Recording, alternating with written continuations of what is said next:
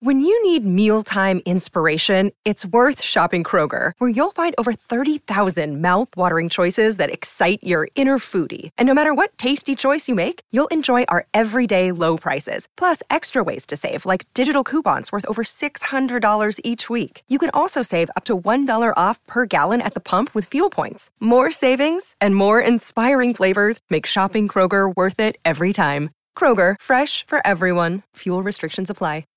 Trash pandas, friends, and holiday goers. Welcome to Trashy Divorces. Hey everyone, my name is Stacy, and this week we have something a little different. We are bringing you something a little different. I figured we'd go to the lighter side of some trash after last week's particularly dark episode. Many of you will be taking your own hero or heroine's journey this particular holiday season in whatever adventure may befall you. Stacy and I, you and I got to sit down not too long ago with one of our favorite friends here around the podcast. Yes, Andy Bellatti from Astrology with Andy, who walked us through sort of an astrological interpretation of the narrative structure known as the hero's journey. And we're covering that in part two of this episode. Part one, I break down sort of the literary framework of that. So you've got a good grounding, something a little lighter, something a little bit more fun for everyone today. We are going to be back this weekend with a regular, very, very trashy divorces episode for you. This one gets dastardly too. I'm I'm excited. I'm working on it now. It's good. Until then, friends, from us here at Trashy Divorces headquarters to you, have a trashy Thanksgiving. Enjoy your weekend, whatever it entails. We can't wait to see you back this weekend. We hope that you enjoy our bonus conversation with Andy Bellatti. And if we're going to get on that stairway to heaven, we better go, go, go.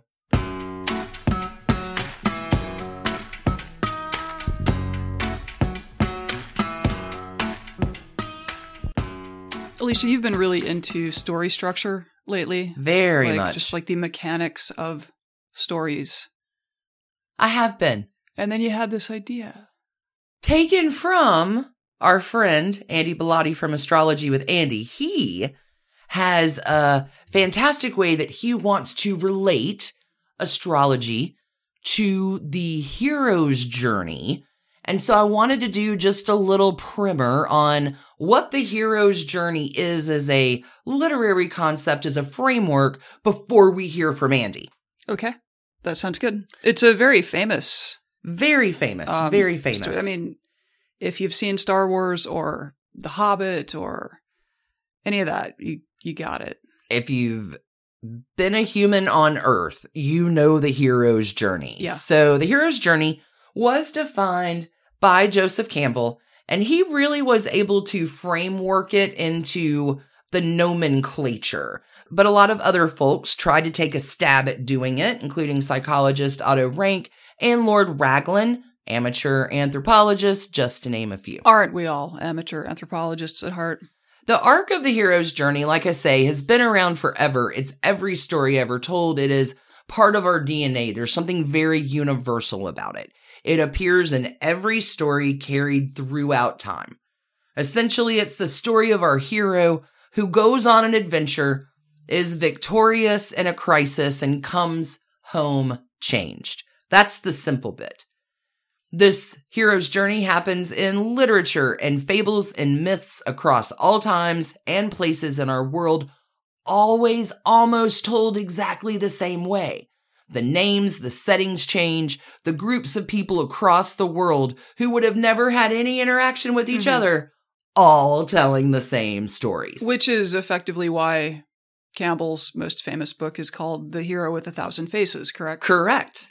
I did use that in order to get this, even though we're going to kind of stay away a little bit from Campbell just for a second. The story is always the same.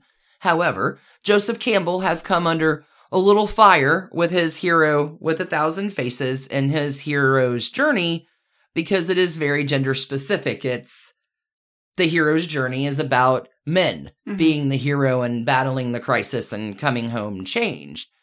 And Joseph Campbell's like, listen, these stories were not written about women. There are no, the history, his story, not her story. He's like, I wish I could make this more feminine in gender, y'all, but It's just not in the canon. I can't work with what isn't there. Maureen Murdock will do her part by authoring a book called The Heroine's Journey. It is an excellent resource which restructures the hero's journey into the framework of the feminine. Really interesting reading if you're inclined. Two, I would recommend first, Hero with a Thousand Faces, the next, The Heroine's Journey by Maureen Murdock.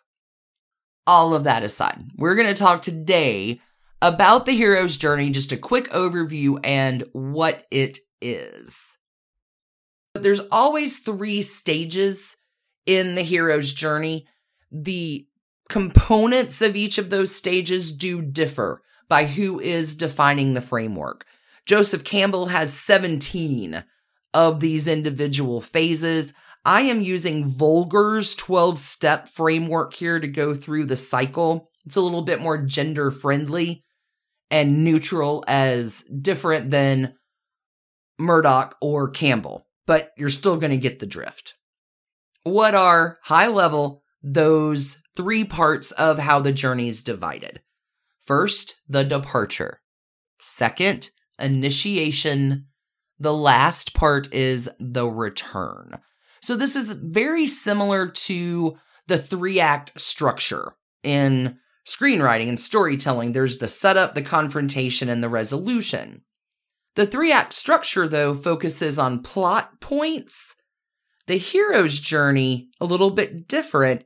Its focus is the stages the hero goes through. Again, we're going to work with the Vogler framework here.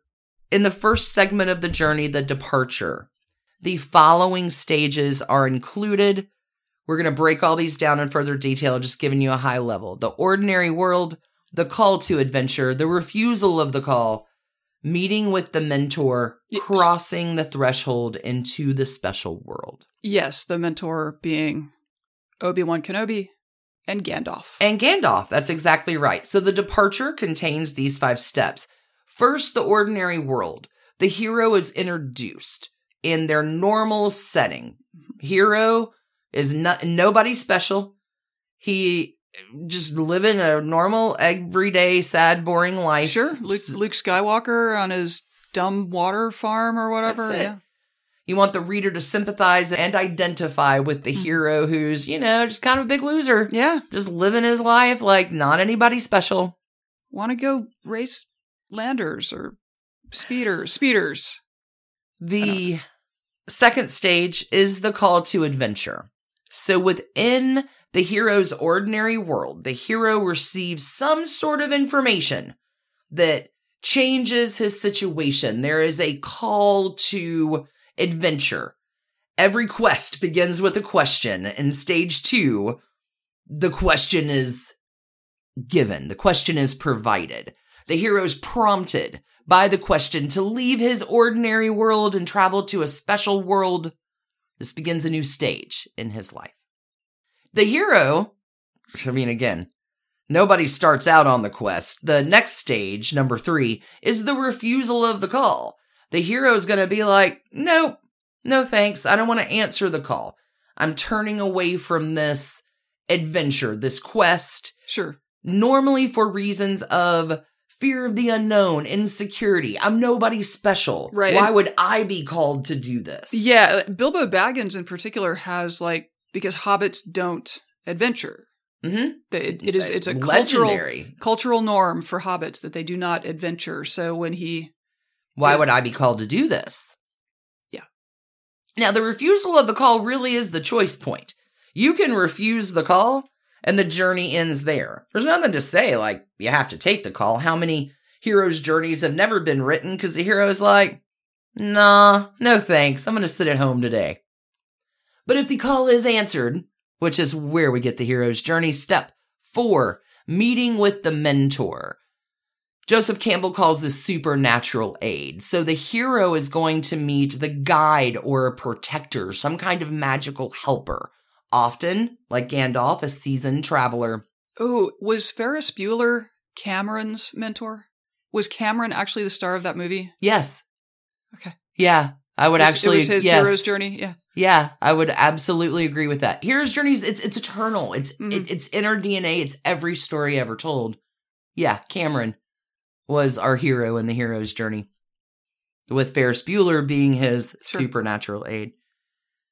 Meeting with the mentor. The mentor is going to give the hero some training, some knowledge, some confidence, some advice, the things to help the hero on his journey. Last step of departure. Number five is crossing the threshold into the special world. So this ends the departure step where the hero commits to the quest. I'm leaving my ordinary world and I'm crossing into the adventure. I'm taking on the quest and getting to the special world. The special world is unknown, it's dangerous. There are rules the hero doesn't know. It, it this is unknown, scary, scary stuff. Yeah, the cantina scene at Mos Eisley is probably the the gateway in Star Wars.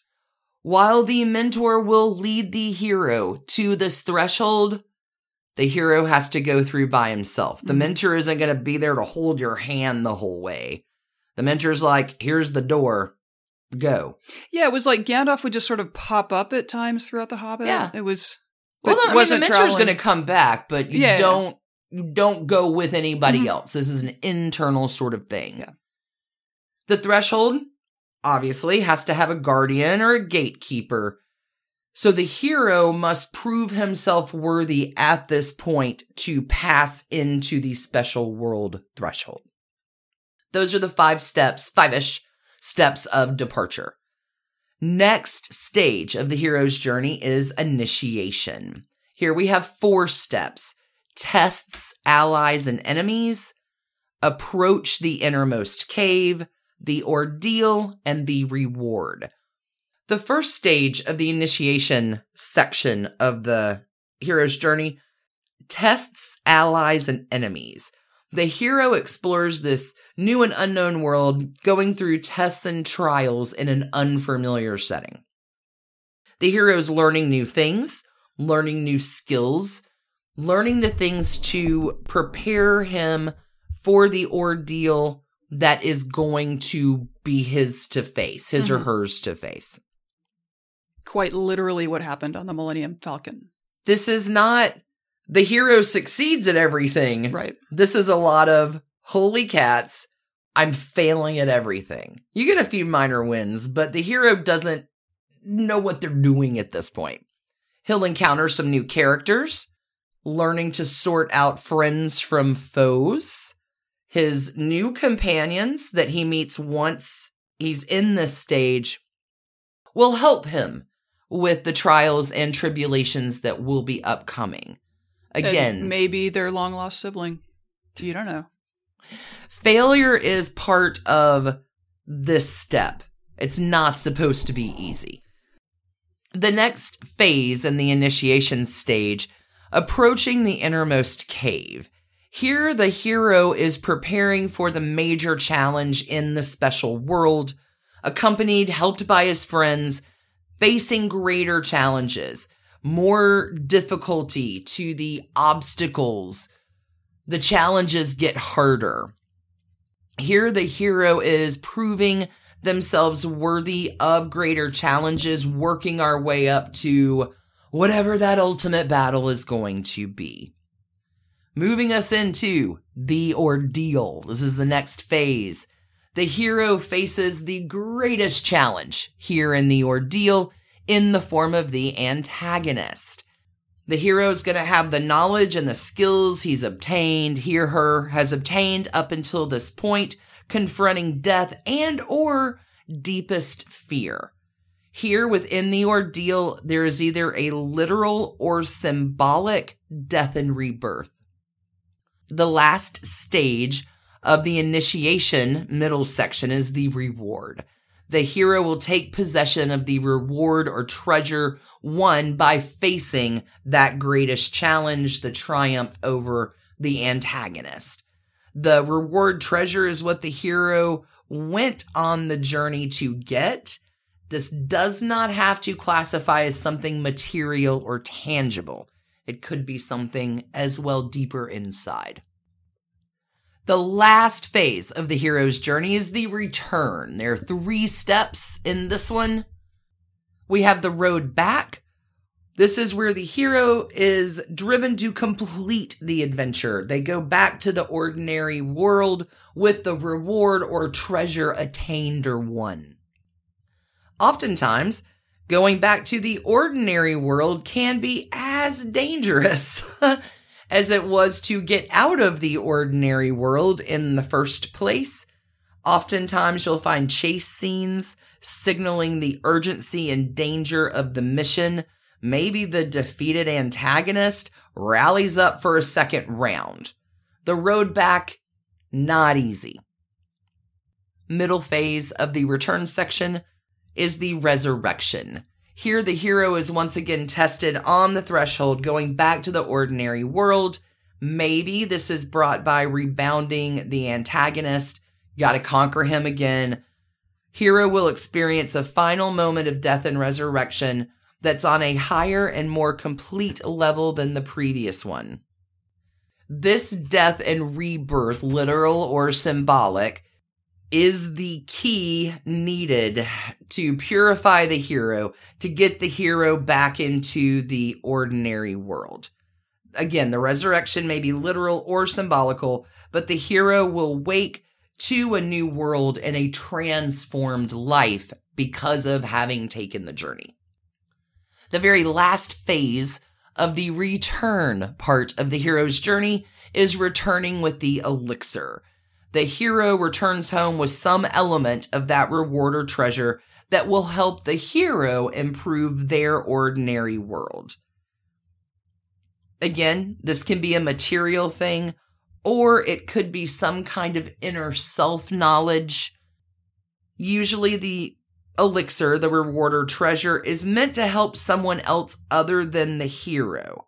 What the hero has gained along the journey will benefit other people beyond himself. Again, across cultures, centuries, and humans of all kinds, the story does completely remain the same with the hero's journey. I just wanted to break down the steps and kind of what we're looking at before we hear in our next segment Andy Bellatti when we come back for this extra special holiday episode. Sibling fights are unavoidable, but what if every fight you had was under a microscope on a global scale? That's the reality for brothers Prince William and Prince Harry.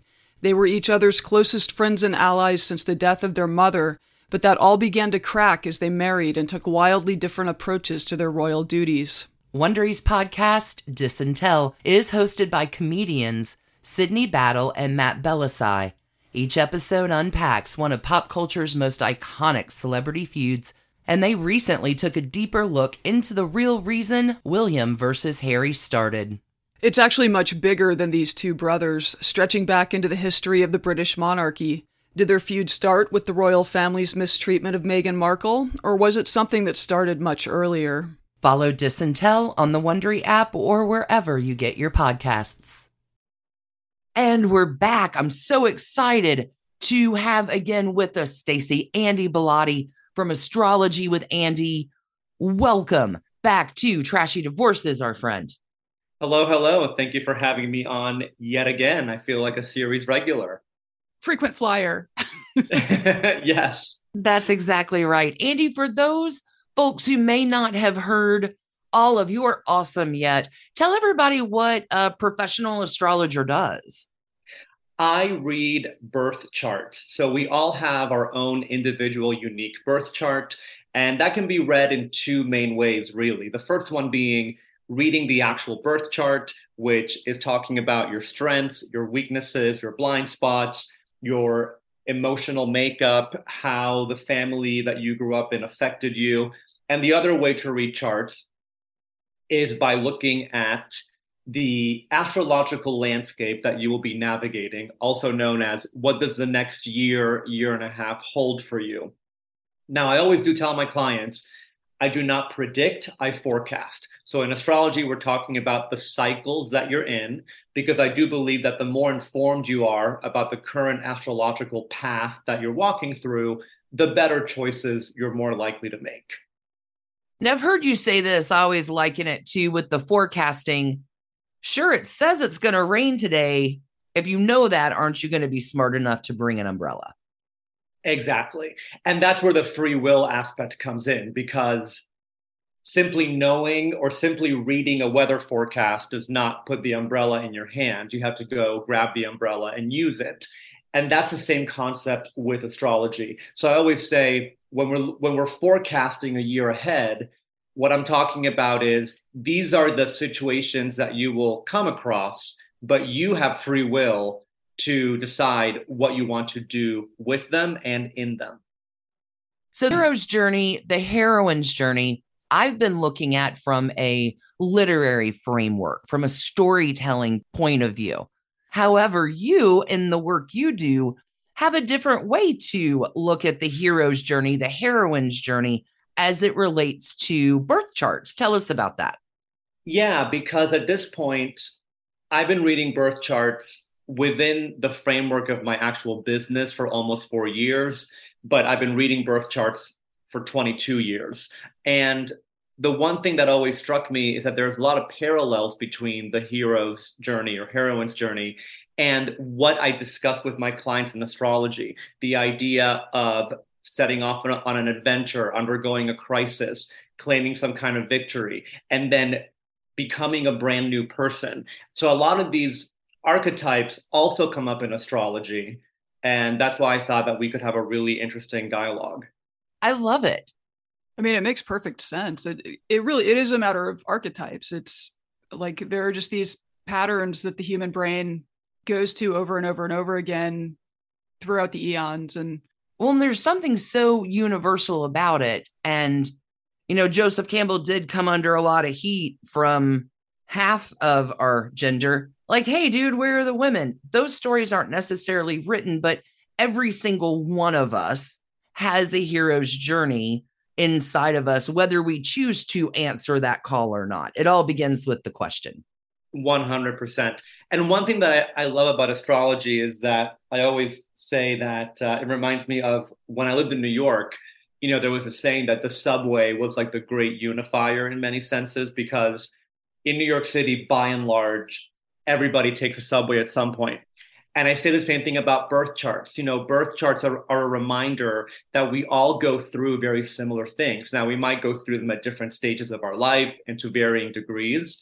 But for example, we all go through the first Saturn return, and I can explain that more later. But we all go through the first Saturn return between the age of 27 and a half and 29 and a half.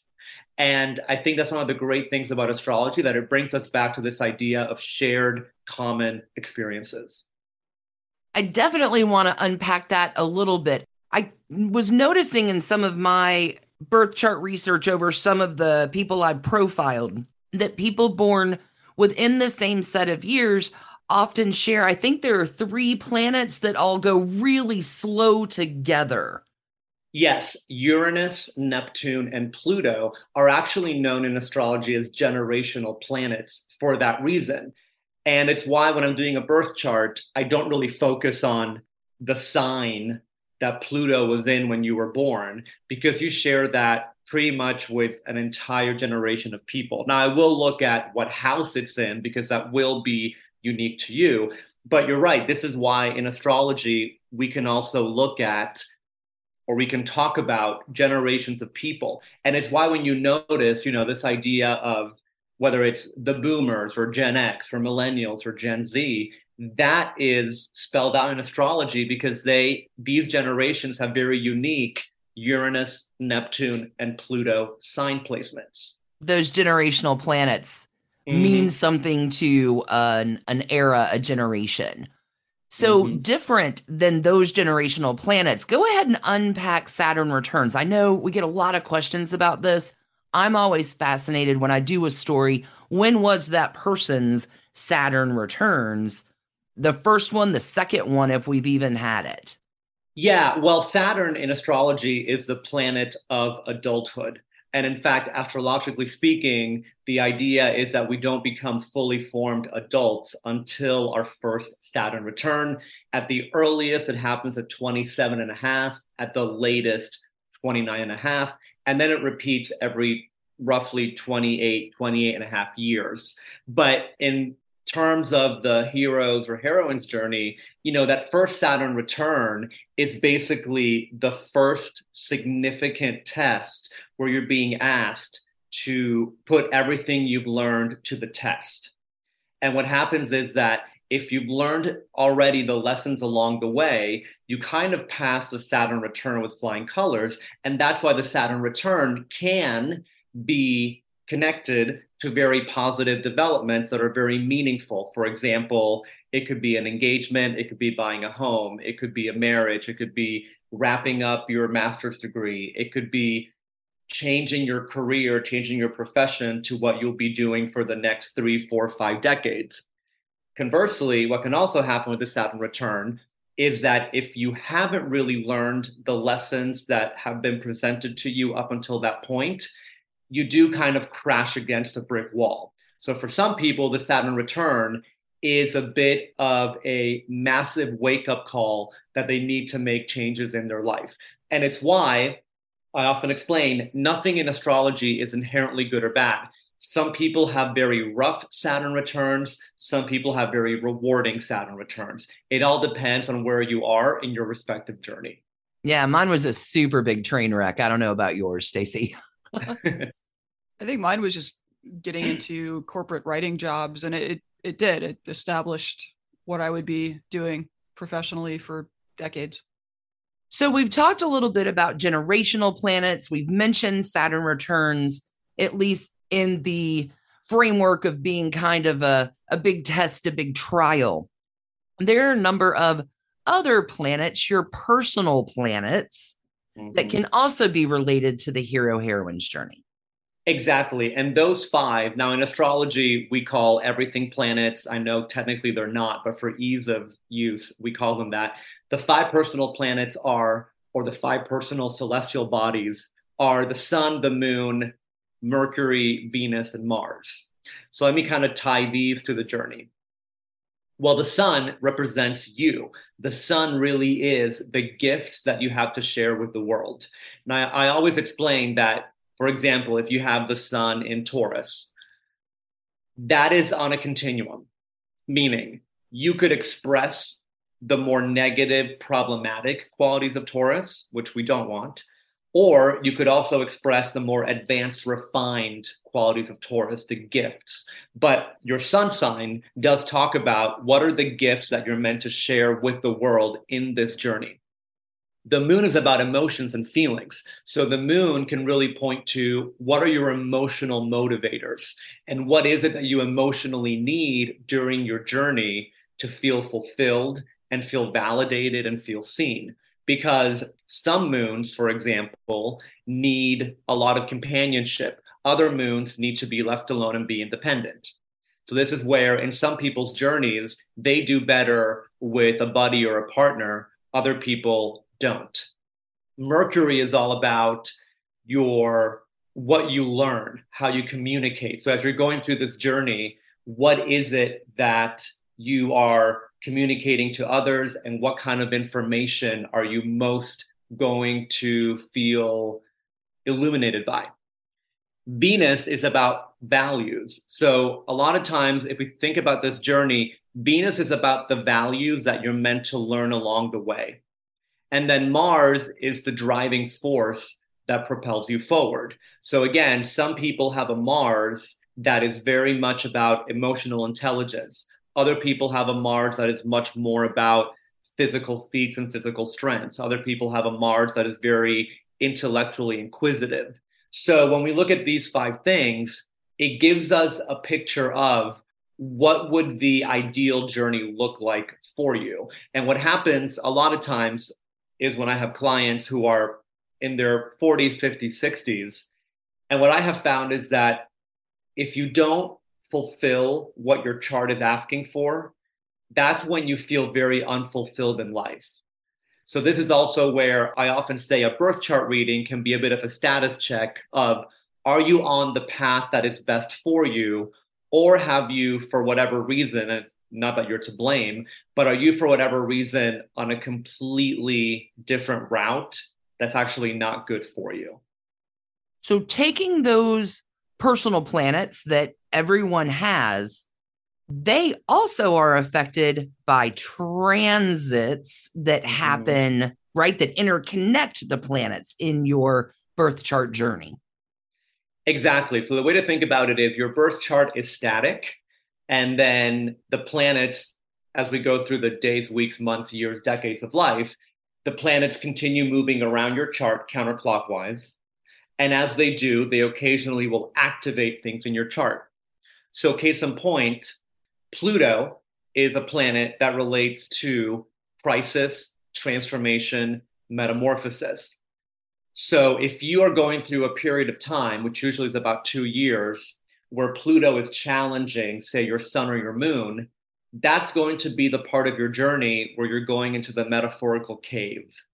Mm, where you're going to be facing darkness, where you're going to be faced against the worst parts of yourself, with the idea that if you face it head on, if you kind of, you know, slay that dragon, you come out the other side, back to the surface, out of the darkness, a much, a very transformed person. But there's also the danger that if you go through a Pluto transit, you could get stuck in that darkness. And that's where astrology can help you to figure out hey, this is temporary. I know it can seem eternal. You're one year in, there's another year to go. And here's what would be best for you to do in the next year. Okay, so that was the Pluto transit. Andy, tell us about some other kind of transits that manifest. Yeah, for example, let's talk about Neptune. So Neptune transits, depending on what Neptune is doing, could be beneficial or challenging. But during a challenging Neptune transit, things are not what they seem. So, as far as the hero's journey, that can be a very difficult time because it's kind of like you are walking and suddenly there's a mirage in front of you and you think you're walking towards something that looks really amazing only to get there and realize that that thing doesn't exist so a lot of times when my clients are going through challenging Neptune transits, I encourage them to put off important decisions until the transit ends because there's not a lot of clarity.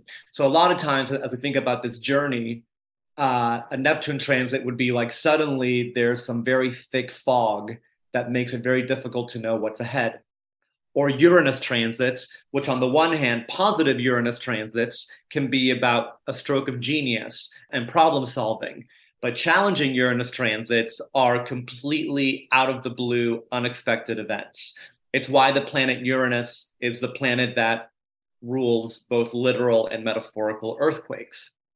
So, as we think about this journey, it's also important to recognize that, yes, you know, as uh, Joseph Campbell and others have mentioned, there is the idea of you leave home, uh, there's some kind of quest, there's a reward, you come back. But what astrology can help us determine is as you're on whatever chapter of your journey you're on, what is the climate like?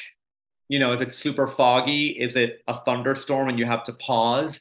Case in point, challenging Saturn transits are a time, usually six months to a year, where what we're supposed to do is rest and relax and stop. We because part of the journey too is that you can't just always be going, going, going, going. Sometimes you have to pause. Sometimes you have to retrace your steps and choose a different path. So that's where astrology, it's kind of like the 30,000 foot view, much like how I remember when I was playing video games back in the Nintendo days. I remember that some games you were um, controlling your character and you could see the map of the world that you were in. And then you would go to this level or that level. But that overhead view is what astrology does in regards to where on your path are you and what are the things that you might be facing. So it's very useful in that sense. Almost like a little cliff notes. Here's a here's a map. If you choose to use the map, mm-hmm. this may give you some insight on the journey. It's not going to solve the journey. It doesn't provide any kind of action into the journey besides giving you a right a little bit of a, a, a handy road guide for things to look out for. Exactly. And the fact that also we can get from a birth chart is what is it that you're supposed to learn during all of this? So, case in point, the ascendant. So, the ascendant can, or the rising sign, same thing, can be talked about in two ways. One is the very mainstream way, which is correct, that the ascendant essentially is the vibe that people get from you when they first meet you. But the other way to talk about the ascendant is that it also talks about what are the themes, concepts that you have to learn and go out into the world to understand because they're not inherently in your birth chart. So, for example, somebody who has a Cancer ascendant, what they need to learn is how to be emotionally vulnerable, how to lay down roots somewhere, how to not physically build a home, but how to actually have the concept of home. Because when you have a Cancer ascendant, that is not inherently in your chart. So you might actually start off being more of a nomad or being more somebody who uh, doesn't really like to open up or somebody who says, the idea of just settling down somewhere makes me feel stifled but that's exactly what you have to learn. So also we can look at things in the chart to pinpoint what is it what really is the reward of your journey if you choose to accept it. It's all so fascinating. Are there any questions that you have Stacy that I'm not thinking of? No, I just I really enjoy listening to uh I can Andy listen to Andy all day. About this stuff. Thank you. No, I really do. I you know, humans in many ways we are pattern recognition engines and mm. occasionally you know getting a resupply of of different patterns to pay attention to is i think a very uh, a very smart thing. A, a i don't know. We need archetypes. So that's why we have them. You're a hundred percent right. Totally. And in astrology archetypes are everywhere because we have uh, you know saturn as the strict teacher or the coach Uranus as the rebel, Neptune as the artist, uh, Mars as the warrior. So archetypes are all over astrology. And I think that's why it resonates so well globally. You know, astrology is something that you can talk about with somebody from whatever culture they're from and they'll get it. It resonates because these are global archetypes, to your point. Andy, thank you so much. That was fascinating. I know a lot of our trash pandas, at least domestically, are going to be going through their own hero or heroine's journey, perhaps this weekend. I mean, going we, home for the holidays. Uh, yes, yeah, we are all the heroes and heroines of our own journey. I mean that that's the core of it. And we applaud you on yours, Trash Pandas. Hey, Andy, tell everybody if they want to get more of all the groovy that you do, where people can find you.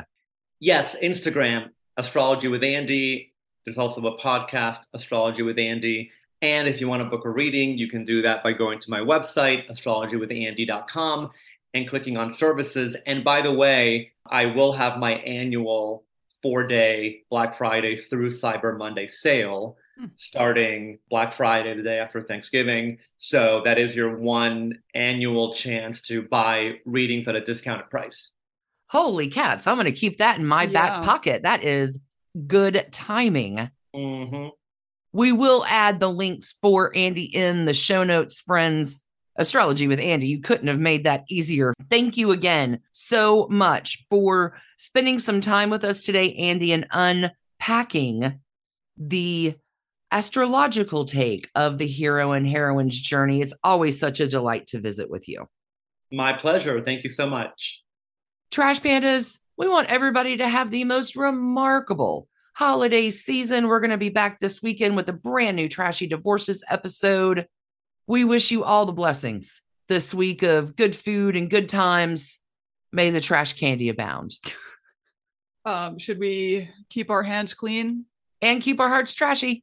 Thanks for tuning in, everybody. See you this weekend. Bye. Bye. And thanks to you for listening. Trashy Divorces is a Hemlock Creatives production, created and produced right here in Atlanta, Georgia by us, Stacy and Alicia. with a little research and writing help from the brilliant Melissa O. Our art is by Sydney V. Smith. That's Sydney V. Smith at carbonmade.com. And our music is used with permission of Ratsy. Check her out at Ratsy's store on Instagram and definitely drop into Ratsy's store anytime you're in Oberlin, Ohio. You can contact us at trashydivorces at gmail.com or find us on the World Wide Web at trashydivorces.com. If you need more trash candy in your life, our Patreon community includes some of the very best humans around and thousands of hours of bonus content at every level of support. Join the fun at patreon.com slash trashydivorces. Interested in some Trashy Divorces swag? Check out our merch shop and Trash Panda Enthusiasm Society at bit.ly slash trashy gear. Want to advertise with us? Reach out to sales at advertisecast.com for more information. And last but not least, come play with us on social media. I keep most of our Trashy Divorces Instagram hopping. Stacy and I share it up over on Facebook, including our Trashy Divorces podcast discussion group. Come join us over there, and thanks again, everybody, for listening. Keep it trashy, y'all.